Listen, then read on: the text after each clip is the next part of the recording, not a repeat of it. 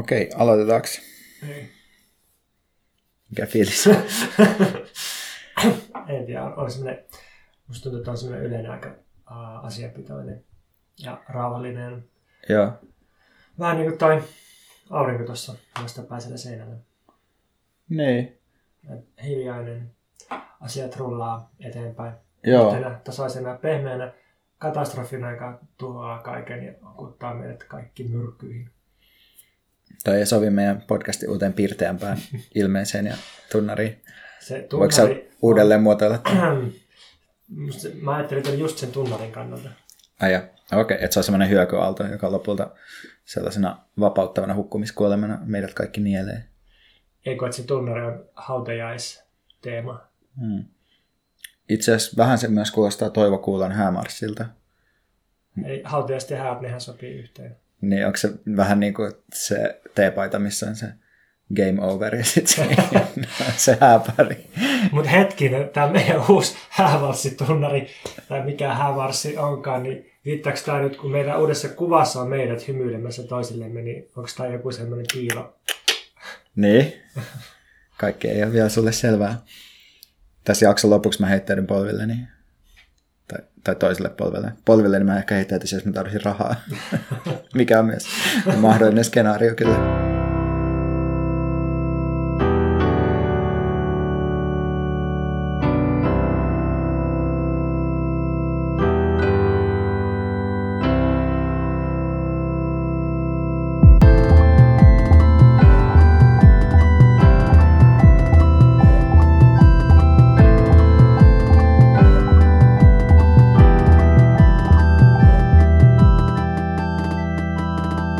Kuuntelet Mikä meitä vaivaa podcastin jaksoa numero 23 ja olet juuri kuullut uuden tunnarin.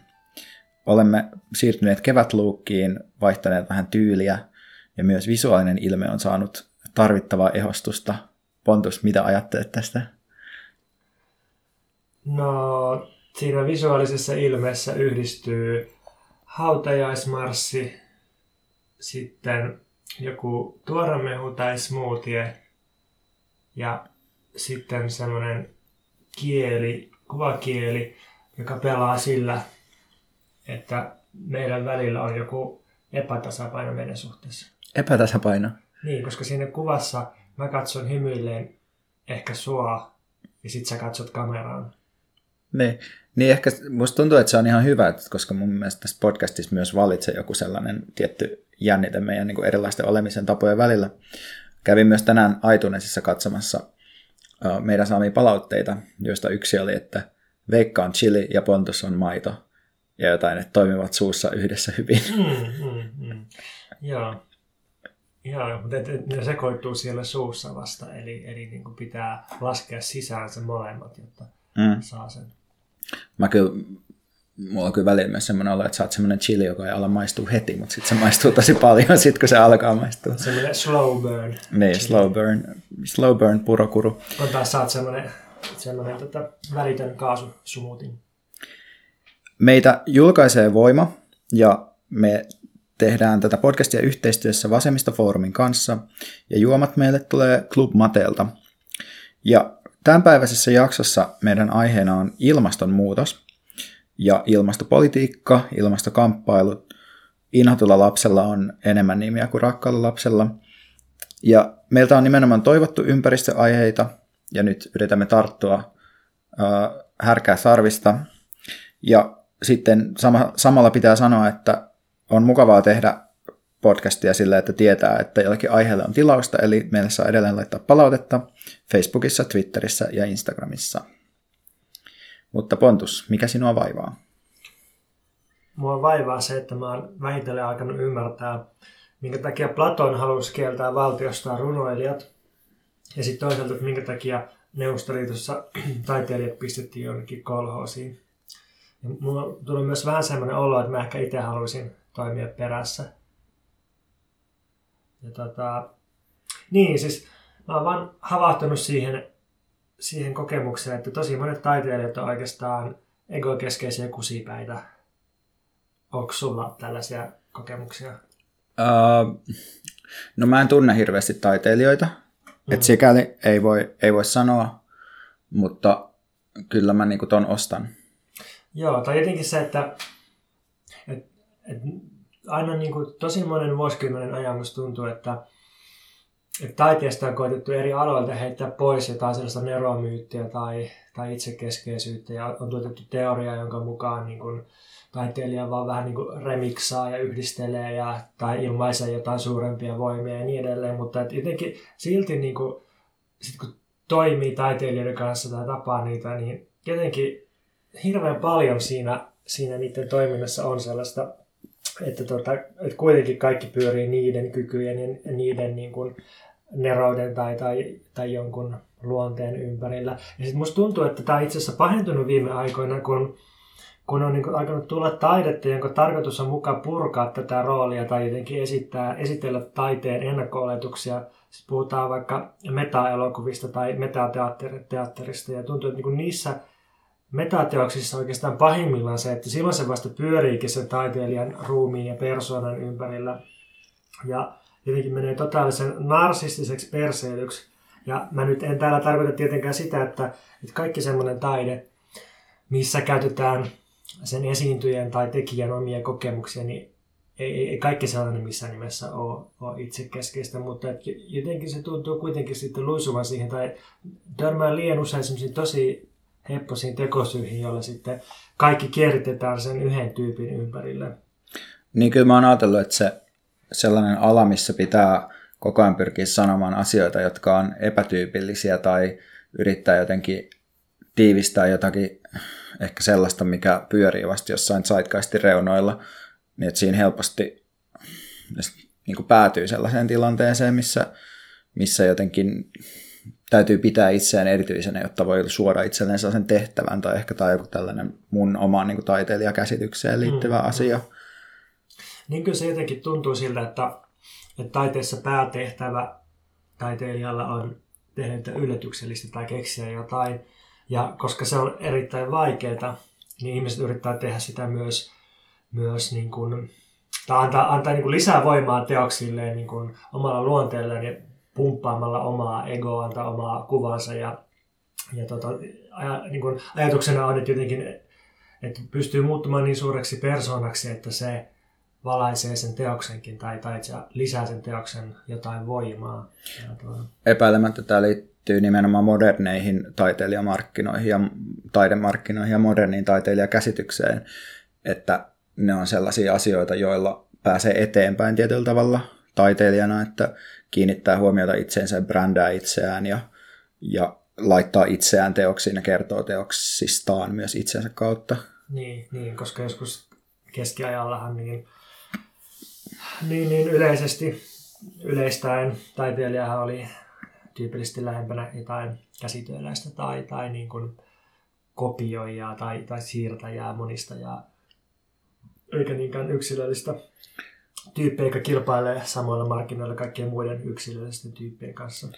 Niin, niin kai se liittyy siihen, että mistä on ajateltu, että se taiteilija ammentaa inspiraatiotaan, että, että se on tosi eri asia ammentaa ne jostain omasta subjektiivisuudestaan, mikä on tavallaan se moderni ajatus, että taiteilijan minuus on niin kuin riittävä siihen, että se, tai että se jotenkin miksaa kokemuksiaan verrattuna siihen, että se esimerkiksi on välittäjä ihmiskunnan ja jumaluuden välillä, jolloin se nimenomaan ei synnytä uutta, vaan se niin kuin välittää jotakin.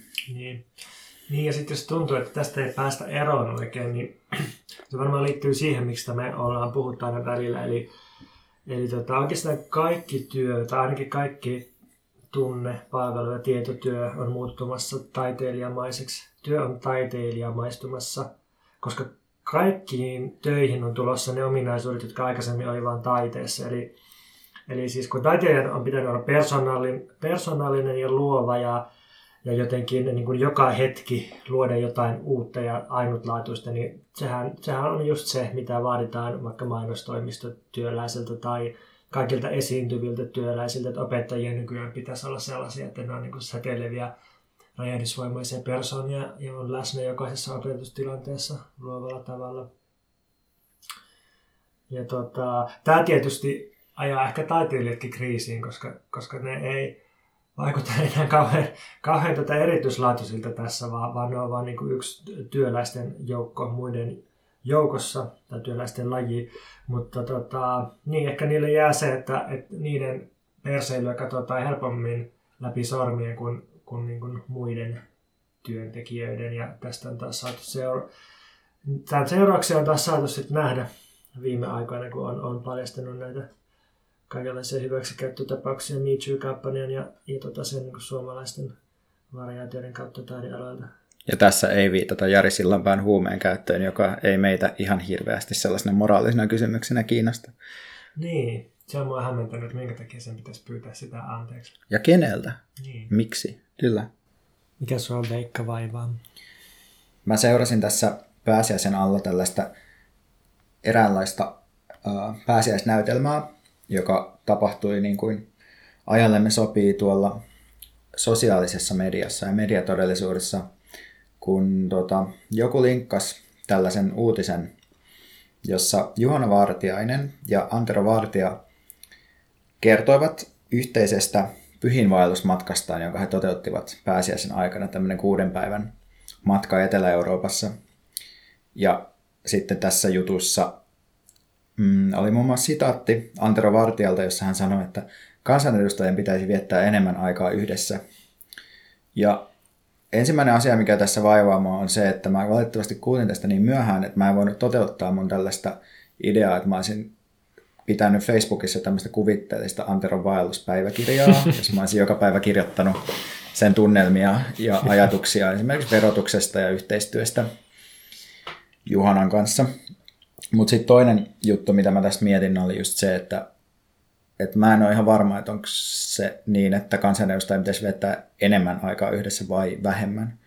Tai jotenkin jos ajattelee sitä, niin kuin, että millainen paikka se on, että mitä Li Andersson on just puhunut siitä, että siellä nimenomaan laitostuu nopeasti, kadottaa kontaktin aikaisempaa elämäänsä, alkaa elää sellaista poliittisen luokan elämää, niin mitä sillä tekee sitten se, että kansanedustajat vielä enemmän niin hengaisi keskenään, että, että siihen näyttää liittyä joku tällainen tosi kyseenalainen ajatus kaiken vuoropuhelun ja dialogin sellaista vääjäämättömästä hyödystä, ja sitten musta tuntuu, että ehkä joidenkin ihan muiden ihmisten kanssa ajan viettäminen voisi tehdä Anderolle paljon enemmän hyvää. Esimerkiksi elinkeinoelämän edustajien kanssa. Niin, mentä Eteläranta.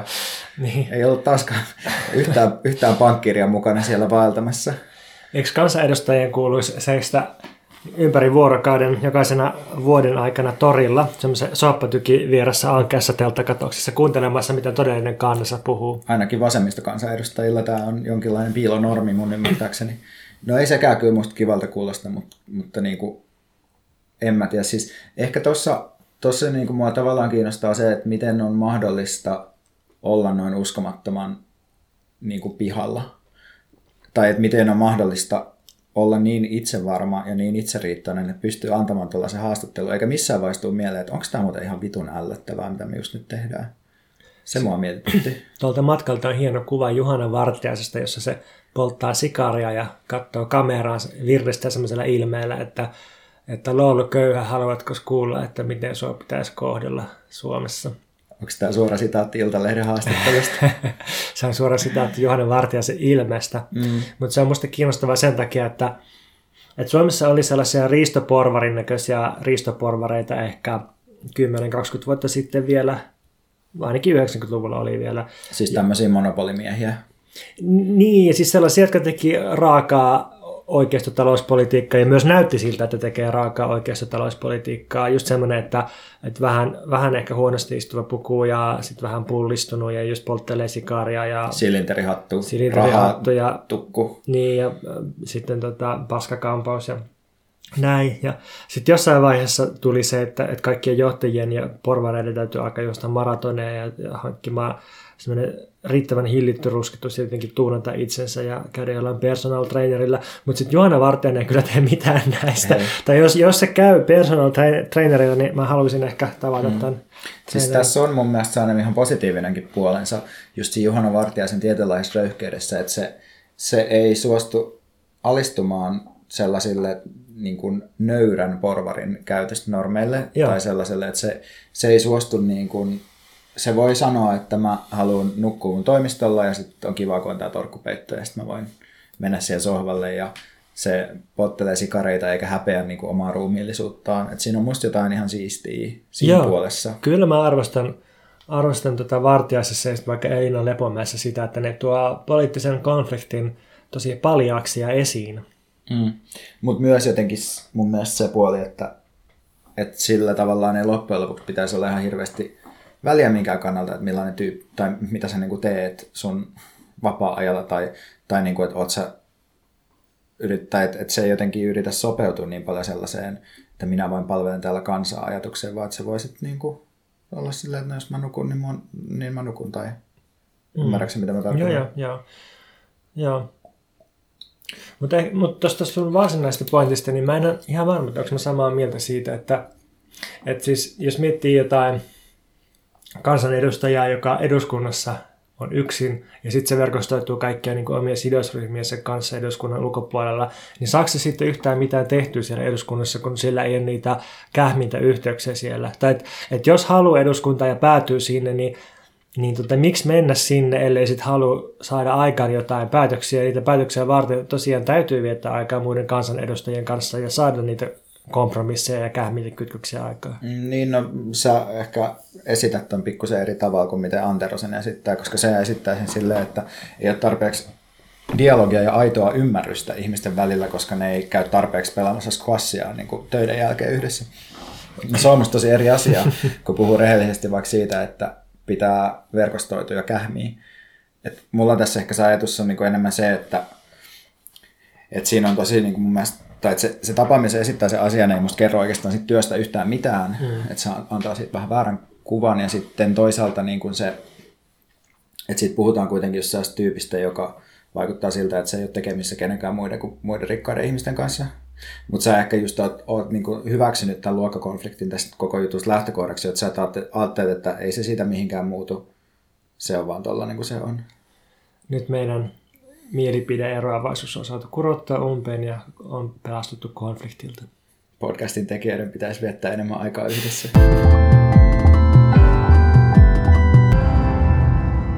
Sitten olisi päivän pääaihe.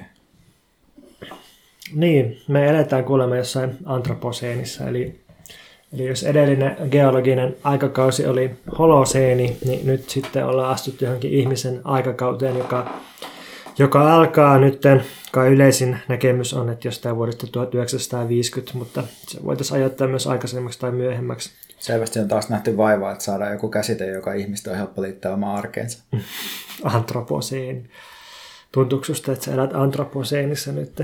Tämä on sitten tulevaisuus. Uh, musta tuntuu, että mä elän tota, uusliberaalistuvassa uh, entisessä hyvinvointivaltiossa jossain sellaisessa suhteessa hyvinvoivassa taskussa – että mulla ei kyllä ole tota, mitään erityistä kokemusta ehkä ympäristöstä minään sellaisena niin kuin ihmisestä erillisenä asiana ja siinä mielessä varmaan voi sanoa, että elän, koen elämäni antroposeenissa. Mä ymmärrän tuon kokonaisekologisen kokemuksen varsinkin tässä sun huoneessa, joka todellakin on tämmöinen hyvinvointitasku kaikki ne vihreiden kasveiden, jotka täällä meille tuottaa erittäin raikasta ilmaa. Hmm. Elät sä antroposeenissa? No, on tämä ollut sillä aika siisti käsite, että jotenkin, mä tykkään sellaista periodiajattelusta, että silloin oli nä- niin ja nyt on näin ja näillä on nämä nimet. Ja tota, kai se nyt, niin kuin, jotta jotenkin pitää nimetä se, että, että ihminen tuhoaa tässä eläinlajeja ja kuumentaa ilmastoa sellaisella vauhdilla, että, että jos maapallolle tulee jotain alien arkeologeja miljardin vuoden päästä, niin ne näkee silloinkin ihmisten tekemä geologisen vaikutuksen planeetan pinnan kerrostumissa ja, ja oikeastaan ilmakehässäkin vielä. Ne, ne on totaalisen pitkälle meneviä seurauksia, mitä ihminen on saanut aikaa. Mutta sitten tota, on myös sanottu musta aika kiinnostavasti, että tämä koko antroposeeni puhe on täysin hanurista, koska meidän pitäisi puhua kapitalismista ja kapitaloseenistä sen sijaan, koska siis eihän tässä ihminen niin ihmislajina, yli, jotenkin ylihistoriallisena ihmislajina, että ihmistähän on ollut, miten se nyt laskee, parisataa tuhatta vuotta tai, tai jotenkin nykyisessä kulttuurimuodossa kymmenen tuhansia vuosia niin olemassa. Ja sitten sit antroposeeni ajatellaan, että se on niin viimeisen sadan vuoden juttu, niin, niin eihän se ole silloin niin kuin ihmislajin juttu, vaan se on nimenomaan kapitalismin maailmanlaajuiseksi hmm. leviämisen seuraus. Tässä on mun mielestä just tämmöisiä eri tasoisia harha-ajatuksia.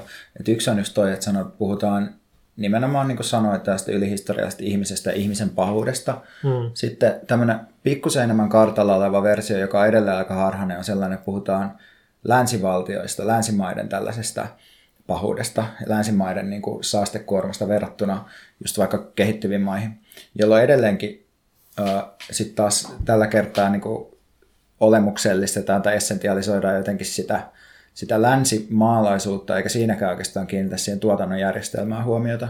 No niin, mutta, mutta kai se nyt pitää niin hyväksyä, että, että esimerkiksi ähm, jenkit tuottaa ihan ylivoimaisesti eniten kasvihuonepäästöjä per henkilö.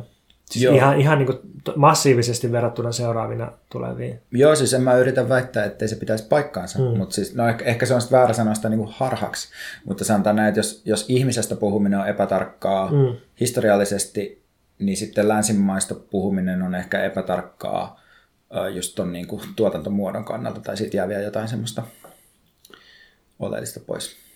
Mistä sitten pitäisi puhua täsmälleen? Mm, mun mielestä voisi puhua niin kuin kapitalismin eri vaiheista niin. eri, eri puolilla maailmaa. Niin, niin ja ehkä, ehkä siitä myös, että et, et niissä tietyissä paljon ympäristöä tuhoavissa maissakin niin nimenomaan tietyt yritykset ja tietyt yhteiskuntaluokat on mm. niitä, mitkä tuhoaa ympäristöä eniten. Ja, mm. ja, ja Vaikka eri... energiantuotannostahan siinä on paljon kyse, jolloin niin kuin, siinä tavallaan mennään koko yhteiskunnan perusteisiin tietyllä tavalla. Niin, mutta kenen tarpeeseen sitä energiaa tuotetaan ja ketkä sitä käyttää, niin se, se jakautuu tosi epätasaisesti. Tästä tota, sellainen tutkija kuin Jason 2V Moore on kirjoittanut just tästä kapitaloseenista ja tiedeedistyslehti julkaisi hyvän teemanumeron antroposeenista – numero 2 kautta 2017. Ja näissä just kyseenalaistetaan tämä ihmispuhe, että ihminen nyt niin kuin isolla iillä on tehnyt jotain pahaa. Ja yritetään jotenkin purkaa sitä käsitettä ja päästä sen, sen niin kuin sisälle.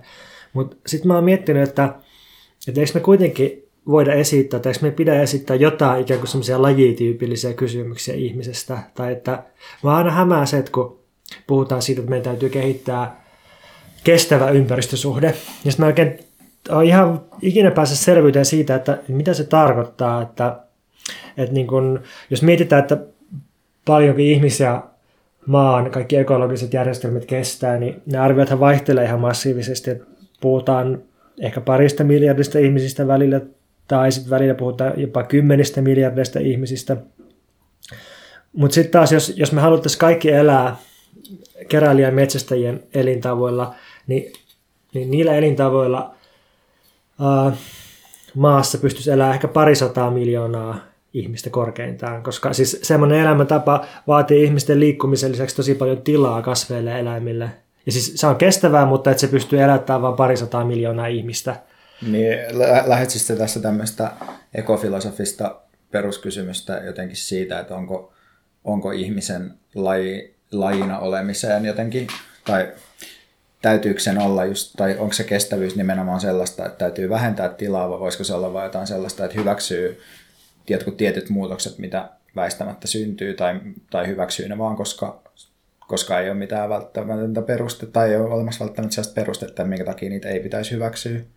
Niin, no joo, ehkä sillä, että, että semmoinen niin puhe jostain harmoniasta ja tasapainosta ympäristön kanssa, niin se on kyllä tosi mystifioitua ja, ja, ja tota, aika, aika kyseenalaista mun mielestä, et tota, et siis, siis välillä näkee edelleenkin, että vaikka vedotaan siihen, että alkuperäiskansat elää kestävästi luonnon kanssa, jotenkin ympäristönsä kanssa siinä mielessä tasapainossa, että, että ne ei niin kuin, tuhoa oman olemisensa edellytyksiä, että ne, ne, ne, ne, niin kuin, ne pystyy elämään sillä tavalla, että niiden ympäristö jollain tavalla niin kuin, uusintaa itseään.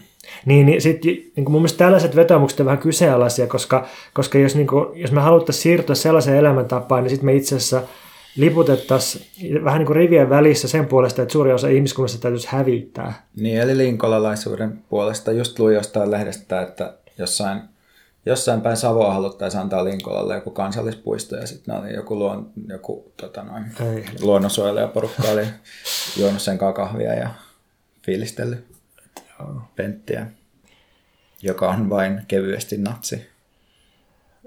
Joo, se, on, se on kyllä niin kuin hyvä esimerkki siitä, että mitä kaikkea piilee ympäristöajattelussa helposti rivien välissä. Että Linkola on vain jotenkin semmoinen johdonmukaisesti pitkälle viety muoto siitä, mitä moni ehkä ajattelee maltillisemmin.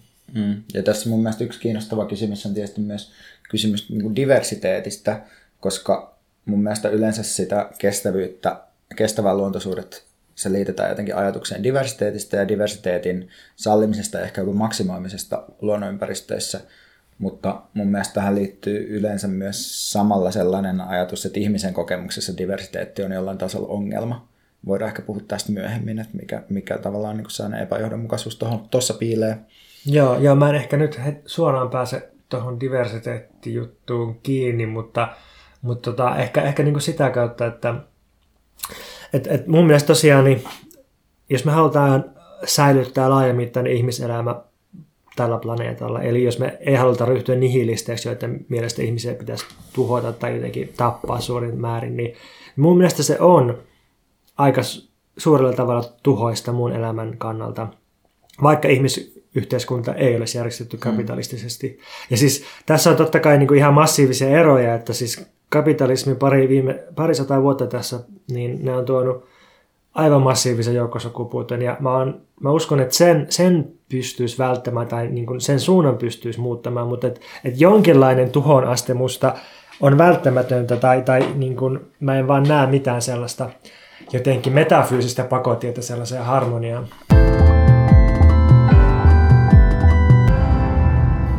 Toi koko ilmastonmuutoskysymys on mun mielestä vaikea lähestyä, jos yrittää niin kuin miettiä sitä nimenomaan tällaisena poliittisen organisoitumisen kysymyksenä, niin mun on niin omassa elämässäni tosi vaikea saada siitä kiinni.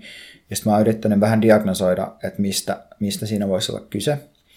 Kun jos ajattelee ö, yhteiskunnallista toimintaa, poliittista toimintaa, niin se vaatii ainakin muita ihmisiä, se vaatii jonkinlaisen vastakkainasettelun, jotain mitä voi voittaa, se vaatii jonkun konkreettisen lähtökohdan omassa elämässä, se vaatii jotain kuvittelukykyä.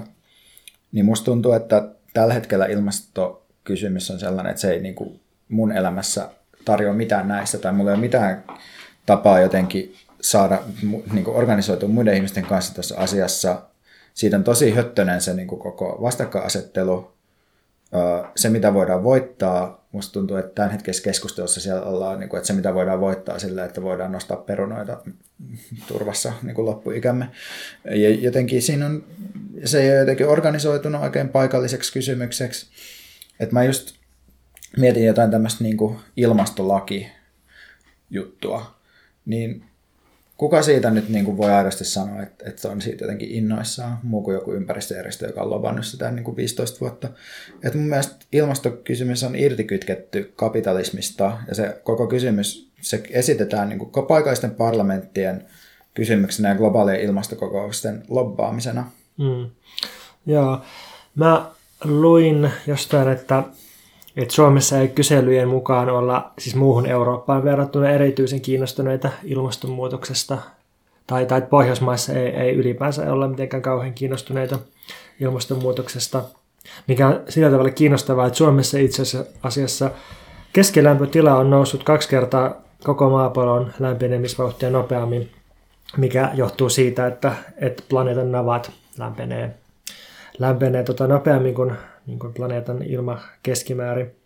Mutta sitten taas tavallaan niin ei se ehkä ole kuitenkaan ihme, että, että suomalaista vähän välinpitämättömiä ilmastonmuutoksen suhteen, koska, koska niin kuin me ollaan puhuttu monesti tässä podcastissa, niin ihmisten innostus tai kiinnostus politiikkaan lähtee aina jollain tavalla sitä lähiympäristöstä, noin niin kuin keskimäärin.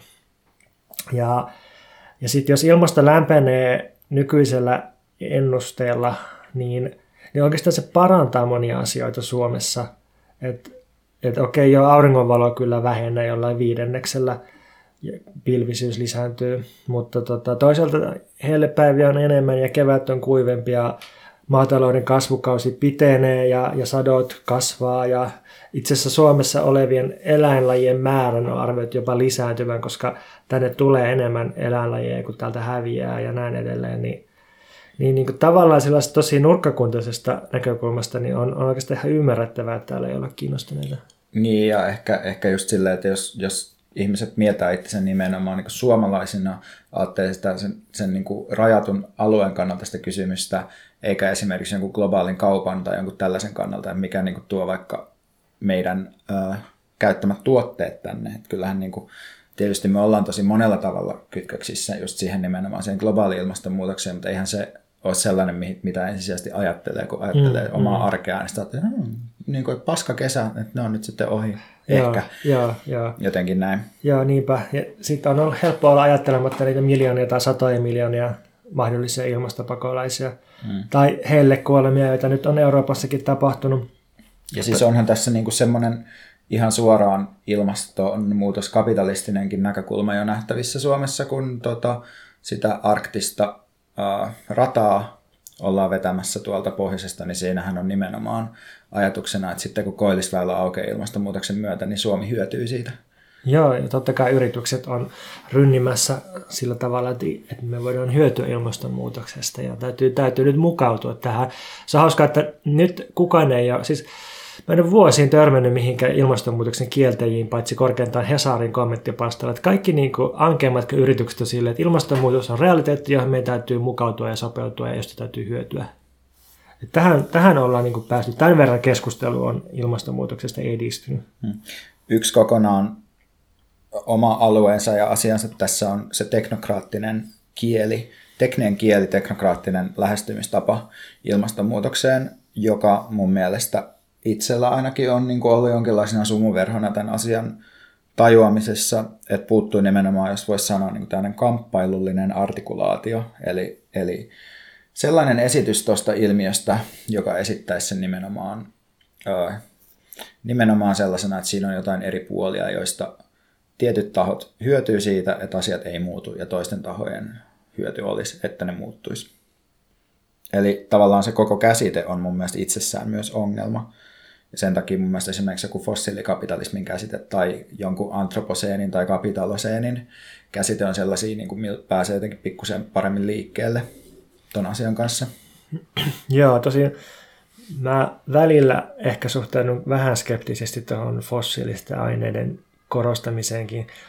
Tai siis tot, onhan se totta, että, että edellisen 150 vuoden älytöntä talouskasvua niin e, totta kai sitä ei olisi ollut ilman fossiilisia polttoaineita, erityisesti öljyä, mutta sitten toisaalta kapitalismi yhteiskunnallisena suhteena ja jonkinlaisena semmoisena koneena, joka kerää tietyiltä ihmisiltä ja tietyiltä ympäristöiltä resurssit toisille ja, ja, ja niin kuin tarvitsee lisää resursseja, jotta voi kerätä lisää resursseja, jotta voi kerätä lisää resursseja, niin kapitalismi tämmöisenä systeeminä oli kyllä olemassa kauan kauan ennen öljyn käyttöönottoa. Ja, ja niin kuin mä en näe mitään estettä siinä, että, että jos nyt fossiiliset polttoaineet yhtäkkiä poistettaisiin ja kaikki yhteiskunnat siis romahtaisi, niin mä en näe mitään estettä, etteikö sitten tällaisesta apokalyptisesta setistä, niin kapitalismi voisi nousta uudestaan ilman niitä fossiilisia polttoaineita. Että se olisi kyllä tosi kämästä ja hidasta kapitalismia ja varmasti hyvin epävakaata ja raakaa ja brutaalia, mutta et niin kuin, en mä näe mitenkään silleen, että luonto olisi koskaan ollut kapitalismin rajaa. Niin, ehkä se käsite, mä että sen vahvuus on siinä, että se jotenkin kytkee kaksi asiaa yhteen, jotka on tällä mm. hetkellä mm. tärkeitä kytkeä yhteen.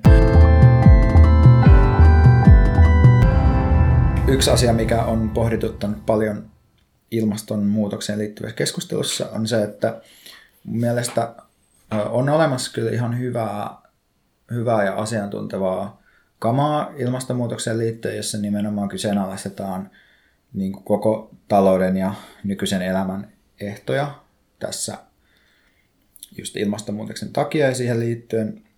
Mutta sitten sellainen juttu, mikä mua on niissä toisaalta häirinnyt, on se, että niissä näyttää olevan joku tällainen niin kuin, ei suoraan niin kuin ekologisiin ratkaisuihin tai, tai tällaiseen niin kuin ympäristötieteeseen liittyvä, sitä edeltävä jo, sitä edeltävä viehätys niukkuutta kohtaan – Eli niukkuus ei ole silloin pelkästään joku työkalu, jota voidaan käyttää jossain tietyssä ekologisessa kehyksessä, vaan se on jonkinlainen affektiivinen sidos, joku tällainen niin kuin periaate, vähän niin kuin tällainen koko todellisuuden järjestämiseen liittyvä periaate. Onko tämä sulle tuttu? Joo, ja kyllä mä, kyllä mä tätä tavoitan tämän, että monet henkilöt, jotka kokee ilmastonmuutoksen erityisen voimakkaana poliittisena kysymyksenä, tai, tai korostaa ympäristöteemoja, niin jotenkin tuntuu fiilistelevän niukkuutta tai kokevansa jonkinlaisena moraalisena hyveenä ja, ja niin kuin, vähän ehkä fantasioivan osittain niin kuin jopa vahingoiloisesti, että jos me vaan jouduttaisiin sellaiseen yhteiskuntaan, jossa, jossa tämmöinen niin kuin tuhlaava kulutus ei olisi mahdollista ja, ja sitten koko keskiluokka joutuisi luopumaan niiden elektroniikasta ja lomamatkoista. Ja tämä, tämä niin kuin motivaatio tällaisen niukkuusfiilistelyyn, niin se kyllä epäilyttää mua. Koska, koska tota, se voi ehkä liittää siihen, että, että oikeastaan ne ajatusmallit, jotka on jotenkin syntynyt historiallisesti kytköksissä kapitalismin kanssa, siis niin kuin taloustiede, uusklassinen taloustiede, niin, niin siis nehän lähtee aina liikkeelle niukkuudesta ja, ja siitä, että me tarvitaan markkinat, koska resurssit on niin niukkoja, että pitää olla joku tapa jakaa ne resurssit tehokkaasti ja sitten markkinat on tätä varten. Ja tota, sitten jos taas katsotaan antropologisesti joidenkin niin kuin alkuperäiskansojen talouksia, niin niissä taas nimenomaan ei lähdetä liikkeelle niukkuudesta, vaan, vaan eletään esimerkiksi lahjataloudessa, jossa, jossa ei ole yksityisomaisuutta ja tavarat kiertää ja, ja niin kuin eletään oikeastaan aika isossa niin kuin suhteellisessa yltäkylläisyydessä. Hmm. Ja siis tämä niukkuuden ajatus ja tällainen kokemuksellinen sitoutuminen niukkuuteen on mulle tosi vierasta. Et se on mun mielestä sellaista ehkä, minkä mä liitän sellaisiin asioihin, jotka mä oon aikuisuudessa voinut jättää pois omasta elämästäni. Eli se on tietynlainen niin kuin ankeus. Ja tässä puhutaan nyt mun mielestä myös siitä, että, että, että se niukkuus ei musta välttämättä, sen ei tarvi mitenkään välttämättömästi olla sitoutunut jotenkin ilmaston tuhoamiseen, vaan se ehkä liittyy enemmän siihen, että tykkääkö siitä, että on erilaisia asioita, mm. erilaisia kokemuksia, tykkääkö siitä, että joku asia ei lopu kesken että, että on aikaa. Siis kaikki tällaiset kysymykset mun mielestä liittyy tähän samaan niukkuusteemaan jotenkin. Mm. Niin musta toi liittyy tosiaan siihen, että, että niukkuushan on kokemusjuttu. Mm. Ja sillä ei välttämättä, siis välttämättä ole yhtään mitään tekemistä resurssien määrän kanssa. Mm. Että jos on absoluuttisesti rajattu määrä jotain resursseja, vaikka tilaa tai, tai, tai sanotaan vaikka kookospähkinöitä, niin, niin sitten se, että onko meillä kokemus niukkuudesta siinä, niin se kuitenkin liittyy siihen, että, että tota, miten me jaetaan ne ja miten ihmiset käyttää päivänsä ja onko niillä niin kuin määräysvaltaa oman elämänsä ja niin edelleen. Ja tästä tullaan myös siihen, mitä lyhyesti sanoin tuossa aikaisemmin liittyen diversiteettiin, koska sen verran, mitä nyt olen niin kuin tutustunut tällaiseen niin kuin näihin perusteluihin sille, että minkä takia vaikka, tai että mitä on kestävyys tai siihen, minkä takia pitää elää kestävästi tai mi- mihin pyritään, niin mun mielestä usein puhutaan siitä, että täytyy pyrkiä lajien monimuotoisuuteen, tiettyjen niin kuin, ö, ekologisten ympäristöjen säilyttämiseen tai niiden kukoistamisen sallimiseen. Ja mun mielestä siinä yleensä sitä hallitsee nimenomaan ajatus runsaudesta. Eli tavallaan se on enemmän on enemmän, että on niin kuin mahdollisimman paljon erilaisia lajeja ja mahdollisimman paljon moninaisuutta. Mutta sitten mun mielestä samanaikaisesti, kun hyväksytään tämä ajatus sellaisena niin kuin ihmisen ihmisen kokemuksen ulkopuolisena periaatteena, että on mahdollisimman paljon lajeja, niin sitten musta tuntuu, että usein näihin niin kuin, tavallaan samoihin ajatusmaisemiin voi liittyä kuitenkin se, että, että ihmisen kokemus ja ihmisen todellisuuden moninaisuus on nimenomaan uhka.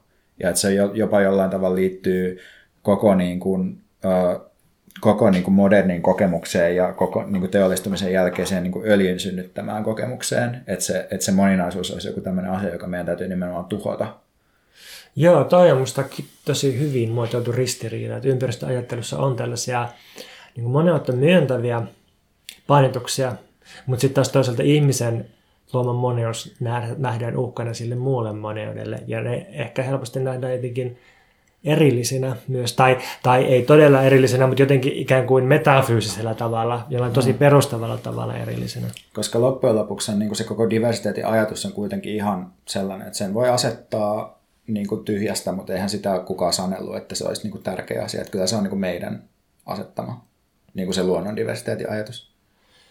Täytyy sanoa tähän väliin, että mä olin Tallinnassa pääsiäisenä ja siellä oli joku lintu siinä asunnon vieressä, joka oli oppinut matkimaan klassisesti auton varashälytintä.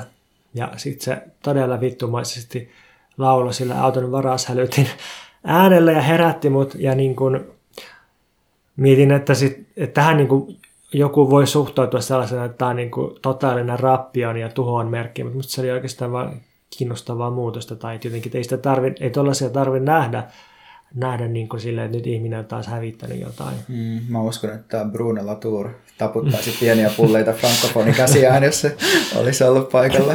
Felix Gattari kirjoittaa myös jostain, mistä, jostain meriturssasta tai vastaavasti, joka pystyy elämään just jossain ää, mahdollisimman saastuneilla merialueilla, jos on satamien lähellä, mutta sitten jos se siirretään puhtaaseen meriveteen, niin sitten se kuolee, kun se ei ole sopeutunut sinne. So, what do you say about that? Pitäisikö meidän puhua vähän lentämisestä, koska aina kaikki puhe ilmastonmuutoksesta ja varsinkin yksilön mahdollisuudesta vaikuttaa siihen, niin aina se kaikki päättyy lopulta lentämiseen. Että tämä varmaan on joku Wikipediasta löytyvä semmoinen niin kuin, joku, jonkun henkilön nimellä nimetty laki, että kaikki ilmastonmuutoskeskustelu päättyy aina lentämiseen. No, voi aloittaa ainakin sellaisen hauskalla anekdootilla, että yksi tota, ystäväni, joka suhtautuu todella, todella henkilökohtaisesti ilmastonmuutosasioihin ja oman, omiin vaikutuksiinsa tässä, niin oli just laskenut sillä tarkkaan, että onko järkevämpää mennä lentokoneella vai laivalla. Oliko se nyt sitten Suomesta Ruotsiin ja oli todennut, että kyllä se, lai, että kyllä se lentä, lentäminen taitaa kuitenkin olla ekologisempaa.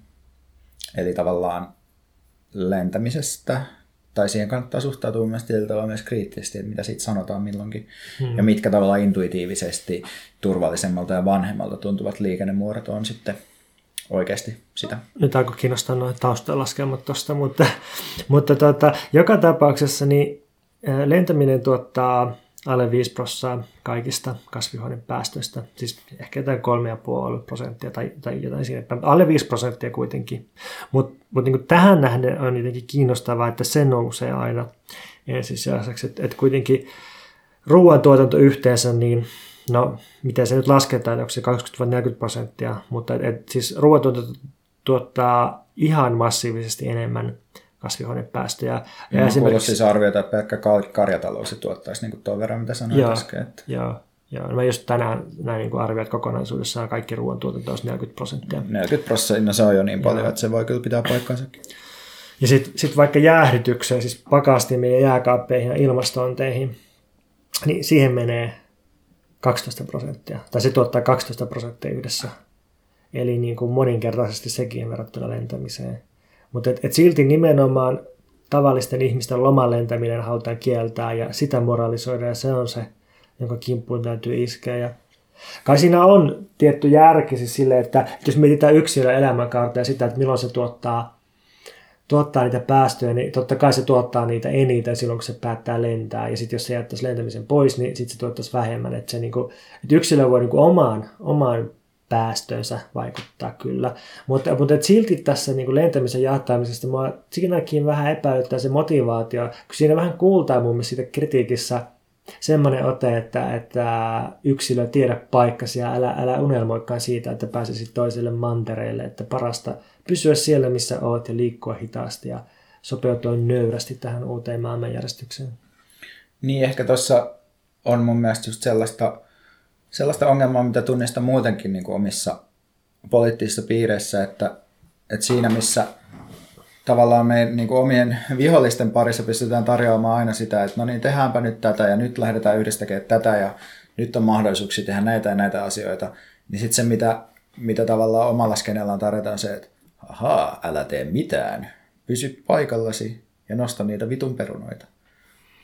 Ensi viikolla ei muutettu podcast-jaksoa, koska mä lennän silloin Lanzarotelle. Pitäisikö itsekin vaan lähteä lentämään? No ei, en mä, siis mä en myöskään lähde mihinkään. Siis meidänhän piti tehdä nimenomaan tämmöinen nöyrä, nöyrä ilmastosegmentti, mutta nyt tämä menee tällaisen, lennän teidänkin puolestanne. Siellä sitten mässäillään sikajuhlissa rannalla. No ei kai sen. Ei. Joo. Vähän mässäillään kuitenkin. Niin, mutta siis ehkä, ehkä tästä niin kuin lentämisjutussa päästään taas siihen, mistä puhuttiin vähän viimeksi, että, että siinä missä, tai sitä edellisessä jaksossa ehkä, että siinä missä on niin omia, omia valintoja on hyvä miettiä, niin tossakin se suhteisuuden taju on ihan hyvä, hyvä asia. Olisi mukava päättää ilmastopolitiikkaa ja ilmastoa käsittelevä segmentti johonkin positiiviseen, johonkin sellaiseen, mistä voi lähteä eteenpäin tekemään jotain uutta. Ja me ollaan mietitty tällaisia ilmastopolitiikan konkreettisia askelia, että miten se voisi olla pikkusen jotenkin toimivampaa. Tai mä näitä ensisijaisesti miettinyt ja Pontus ehkä sitten kommentoi joillain vieläkin paremmilla ehdotuksilla näitä. Mä en ole miettinyt mitään. No niin, no, mutta sun, nyt sun spontaaniuden voima paljastuu tässä. Eli tota, ensimmäinen ehdotus on se, että aletaan nimetä suoremmin tahoja, jotka pitää yllä nykyistä fossiilisiin polttoaineisiin perustuvaa kapitalismia ja käännetään analyysi yksilöistä ja teknistä ratkaisuista pääomaan ja ja siihen liittyviin valtasuhteisiin. Tarkoitatko esimerkiksi näitä Guardian-lehden julkaisemia listoja siitä, että nämä 90 suuryritystä tuottavat 80 prosenttia kaikista päästöistä? Uh, joo, mä tarkoitan sitä ja sitten ehkä vielä sillä sun tuomalla kierteellä, että ne energiayhtiöt, jotka siellä on, tarjoaa energiaa sitten taas muille yhtiöille, jotka mm. tähän osallistuu. Mutta siis tässä mun mielestä voi miettiä sit vähän semmoista niinku laajempaakin ikään kuin ilmastonmuutoksen taloustiedettä tai kriittistä taloustiedettä. No niin. Sitten tuotetaan poliittinen visio, jossa tarjotaan runsautta törkeyttä ja kapitalismin ja öljyn loppua. Ja tätähän niin kuin, no mä en ole itse lukenut tätä kirjaa, sä saat ehkä sanoa, että onko Inventing the Future-niminen teos niin kuin tätä. Joo, se, se tota, siis Alex Williams ja Nick Snirmekin kirjoittama Inventing the Future kirja, niin just se on semmoinen visio tulevaisuuden politiikasta, joka perustuu runsauteen ja kiihdyttämiseen ja, ja niin kuin asioiden lisäämiseen eikä, eikä niiden vähentämiseen. Ja si, siis siinä just niin kuin pyritään tekemään yhteiskunnasta ympäristöystävällisempi vähentämällä vaikka palkkatyön määrää ja työmatka liikenteen määrä ja niin edelleen. Mutta et, et siinä suoraan kyllä puhutaan tosi vähän, siis surkean vähän ilmastosta ja ympäristöstä, mutta et, mut et se on sellainen poliittinen ohjelma, josta ehkä voi rivien välistä sitten napata tällaisia. Mutta siis samaa mieltä, että mun mielestä meidän pitää kanssa kiihdyttää kapitalismin nurin tarjoamalla enemmän ja tarjoamalla niin kuin runsautta ja, ja niin kuin nautintoa, e- eikä vetäytymällä johonkin ekopoteroon. Ja tätä kannattaa musta miettiä sille, että mitä itse haluaisit tulevaisuudessa, ettei, ettei niin kuin alistu tavallaan niille olemassa oleville ö, tavoille hahmottaa tätä asiaa. No sitten mun mielestä yksi juttu, mikä musta tuntuu, että voisi olla hyvä, olisi se, että muodostaisi liittolaisuuksia sellaisten ryhmien kanssa, joita ilmastonmuutoskysymys koskettaa nyt jo suoraan. Tämä on tavallaan niin kuin tällainen ehkä järjestäytymisen historiasta tuttu tapa toimia, että tavallaan sellaiset erilaisten niin kuin, vähän eri kulmista tulevia, mutta samaan kysymykseen jotenkin intressiä kokevien ryhmien kannattaa yhdistää ja vahvistaa toisiaan. Nyt esimerkiksi tämä Suomen arktinen ää, rata on yksi sellainen kysymys mun mielestä, mitä voisi lähestyy nimenomaan paikallisena ilmastokysymyksenä, jossa voi nähdä enteitä myös niin kuin tuleville jutuille ja jossa on nyt niin kuin suoraan esimerkiksi saamelaisalueet on sellainen mm. asia, mitä se, mihin se vaikuttaa. Ja ehdottomasti kannattaa kuunnella, mitä meitä saamelaisaktiivit on, on tästä kysymyksestä. Joo, ja sitten mun mielestä yksi, yksi hyvä juttu vielä, mitä voisi mitä vois tarkastella enemmän, on se, että tietyllä tavalla on jo olemassa jonkinlainen laaja konsensus sen suhteen, että ilmastonmuutokselle pitää tehdä jotain. Ja vaikka se radikaali politiikan kärki, mitä tässä hahmotellaan, ei koskaan muodostuisi tämän kysymyksen mainstreamiksi, niin sillä voidaan, sillä voidaan pakottaa keskustelua tiettyyn suuntaan, sillä voidaan, voidaan tarjota kanava sellaisille jo olemassa oleville potentiaaleille, että, että, tähän, niin kuin, että jos tavallaan pystyy tarjoamaan jotain sellaista mikä antaa ihmisille lisää mahdollisuuksia ja lisää vapauksia, niin siihen saataan tarttua, koska joku potentiaali on jo olemassa. Niin, ja tämä on vähän samanlainen kysymys kuin se, että, että ylivoimaisesti suurin osa ihmisistä Suomessa kannattaa tosi laajoja julkisia palveluita ja, ja niin kuin tasavertaisuutta ja, ja yleistä niin kuin tämmöistä hyvinvoinnin ja, ja niin kuin yhteisten riskien yhteistä hoitamista, mutta mut sitten niin kuin meillä ei vaan keinoja jotenkin – jotenkin kanavoida tätä, tätä ihmisten niin kuin tosi jaettua poliittista mielipidettä sitten käytäntöön. Ja, ja niin kuin päinvastoin meillä on nähty, että, että se mitä kutsuttiin hyvinvointivaltioksi, niin on potkittu rikki. Ja ilmastopolitiikan kanssa on vähän sama juttu, että, että ihmiset on kyllä sitä mieltä, että pitäisi tehdä aika dramaattisia juttuja, ja ne, ne on niin kuin, ainakin jollain tasolla valmiita siihen, mutta, mutta sitten kun se vastuu on jokaisella yksin ja ei ole mitään yhteisiä toiminnan tapoja tähän, niin sitten ikään kuin mitään ei tapahdu. Tudu, tudu, svenska hörnan. Tällä kertaa meillä on sanana 60-tals atmosfär. Eli 60-luvun atmosfääri, näin niin kuin ajan kielellä ilmaistuna. Mm. Ja tätä voi oikeastaan pitää tulevan kirjan mainoksena, nimittäin kustantama S S julkaisee mun ja Anton Montin kirjan nimeltä 1968 vallankumouksen vuosi tämän vuoden syksyllä ja se kertoo nimenomaan 60-luvun atmosfääristä. Kirjan kannen kuvitus on myös 60-lukulaisatmosfääriä atmosfääriä henkivä. Me, meillä oli siinä tota, esikuvana tämmöinen tilannelehti, joka oli eräänlainen oman aikansa verkkolehti Megafoni silloin 60-luvun alussa. Ja se oli niin tyylikäs lehti, että, että tota, kommunistien parissa epäiltiin, että, että noin tyylikäs lehti ei voi olla itse tehty, sen täytyy tulla CIA-rahoituksella sen lehden. Ehkä kirjassa paljastuu, mikä oli asian todellinen laita. Kyllä sitten jotain paljastuu. Mennäänkö suosituksiin? Mennään suosituksiin. Mä haluan suositella Tallinnassa käymistä kaikkina vuoden aikoina. Ja mä siis asuin Tallinnassa viime kesän. Ja sen jälkeen mua on harmittanut, miten monelle suomalaiselle Tallinta, Tallinna pelkistyy siihen, että, että mennään satamaan, sitten mennään sinne Virukeskukseen, sitten mennään muutamalle turistikadulle siinä vanhassa kaupungissa. Ja, ja siis tämä ei ole mikään semmoinen moraalinen juttu, että etteikö näin saisi tai kannattaisi joskus tehdä, mutta, mutta, mutta sitten viime kesänä, kun ohjasi jotain tuttuja, jotka tuli Tallinnaan, niin vähän ulos siitä keskustasta, niin niin, niin monille tuli vain sellainen silvien avautumisen kokemus, että niin, että täällä on tällaistakin ja onpa siistiä ja en ole koskaan tajunnut tätä. Ja ihan vain niin sen takia niin mun mielestä Tallinnasta löytyy niin paljon enemmän kuin yleensä ihmiset ehkä tajuaa etsiä. Kyllä, jaan tämän suosituksen. Olen menossa lähiaikoina myös Tallinnassa käymään ja aina innolla siellä käyn. Tykkään siitä tietystä keski-eurooppalaista tatsista myös, mikä siinä mm. paikassa on, että ollut tarjoillaan isoissa puolen litran pulloissa. Ja... Joo, joo ja nimenomaan toi keski-eurooppalaisuus ja keskiaikaisuus myös se, että siellä on jotain 500 tai 800 vuotta vanhoja kivitaloja, joihin saa Airbnb-asunnon. Ja sitten jos menee sinne loppusyksystä, niin siellä on semmoinen kiva keskiaikainen joulutunnelma ja talvella voi fiilistellä hämäriä sisätiloja ja keväällä niin tähän vuoden aikaan se tuntuu vähän Lontolta joitakin, joidenkin paikkojen kannalta oikeastaan. Tämä tuli semmoinen fiilis siitä valosta siellä. Ja sitten kesällä se on tietysti ihan loistava kävelykaupunki, että jotenkin siellä tajuaa sen, että miten vaikka Suomessa kaupungit on tehty autojen ehdoilla, kun taas Tallinnassa, kun on sitä vanhaa rakennusta niin paljon, niin, niin tota, ei voi, voi tota, autoille kaikkialle.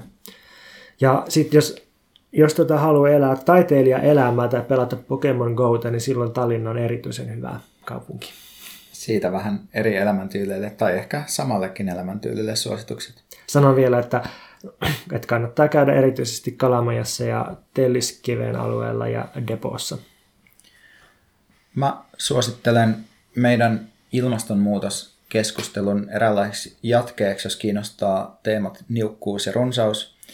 Teppo Eskelisen uutta kirjoitusta Vasemmistofoorumin perusteverkkolehdessä otsikolla Äärimmäinen rikkaus ja eriarvoisuuden nousu, jossa käsitellään siis kehityspolitiikkaa, mutta erityisesti kysymystä siitä, että onko köyhyyden vähentäminen lopulta köyhien kannalta mielekäs tavoite vai pitäisikö enemmän tarkastella rikkautta ja runsautta. Mm, mm. Niin siinä oli jotenkin semmoinen hyvä, hyvä pointti, että, että vaikka köyhyyttä vähennetäänkin niin oikeastaan se ei tee köyhien asemalle yhtään mitään, koska se ei poista sitä köyhien alisteista asemaa. Tai että jos, jos köyhät elää jollain, ei enää yhdellä dollarilla, vaan kahdella dollarilla päivässä, niin se ei yhtään poista rikkaiden käskyvaltaa köyhiin. Toisena suosituksena äh, haluaisin palata vielä meidän hip-hop-jaksoon ja ehkä erityisesti nyt siitä näkökulmasta, että kun mä kuuntelin sitä jaksoa itse, niin mä totesin, että tästä huomaa aika selvästi, että milloin sitä on äh, erityisesti kuunnellut ehkä hip-hoppia tai milloin sitä alkanut kuunnella. Ja tavallaan huomasi sen tietyn kaaren, että mehän tarkasteltiin sitä nimenomaan tällaisen niin kuin, tai ehkä Pontuksen ansiosta erityisesti tämmöistä suomalaista liikehistoriaa vasten, mutta että missään tapauksessa ei esitetty tällaista yleistä kokonaiskuvaa suomalaista hiphopista, ja se nyt ei tietysti ollut, ollut ihan se tarkoituskaan, mutta siinä jäi kuitenkin sitten mainitsematta Uh, muun muassa tällaisia juttuja, mistä olisi voinut puhua enemmän, että, että niin kuin rodullistetun tai rodullistettujen tyyppien tekemän rapin räjähdys, mikä on tapahtunut, että on niin paljon tämmöisiä uusia tekijöitä, niin kuin Hassan Michael, Prince Yusuf, Success Suklaa, Kingfish, siis näitä, niin kuin, se on iso muutos. Ja sitten toinen juttu, mikä jäi mainitsematta myös, on se, että et, et näitä naisräppäreitä mä osasin mainita vaan niin kuin, ää, MC Marikon ja ja mitäs mä mahdonkaan sanoa, mutta et, et unohdin esimerkiksi Sini Sabotage, joka on ollut omia bilesuosikkia, niin myös ää, Rauhatädin ja paljon muita. Ja koska mä en ole tämän asian mikään varsinainen asiantuntija, niin mä suosittelen etsimään Yle Areenasta tällaisen tota, keskustelun, jossa on ää, mukana Gridlock, ää, Jebo ja ää, hip-hop-tutkija Inka Rantakallio ja sitten toimittaja Ida Rauhalammi, jossa käsitellään nykyhiphoppia, erityisesti tällaista intersektionaalisesta näkökulmasta, niin saatte meidän setäselityksiä paremman näkökulman vielä aiheeseen. Hyvä täydennys. Musta tuntui kanssa, että toi jäi tosi epätäydelliseksi ja repalliseksi toi meidän rap Ja lopuksi sanotaan tietysti, että me ilahdutaan aina kaikesta palautteesta, ja koska meillä on nyt uusi visuaalinen ilme ja uusi auditiivinen ilme myös, eli uusi tunnari, niin niitä, niitä voi kommentoida. Meillä voi laittaa Facebook-viestiä myös aihetoiveista tai jos joku juttu oli kivaa tai paskaa, niin siitä voi myös kirjoittaa esim. Twitterissä hashtagilla, mikä meitä vaivaa, tai sitten tägäillä meitä sinne, niin vastailemme mielellämme.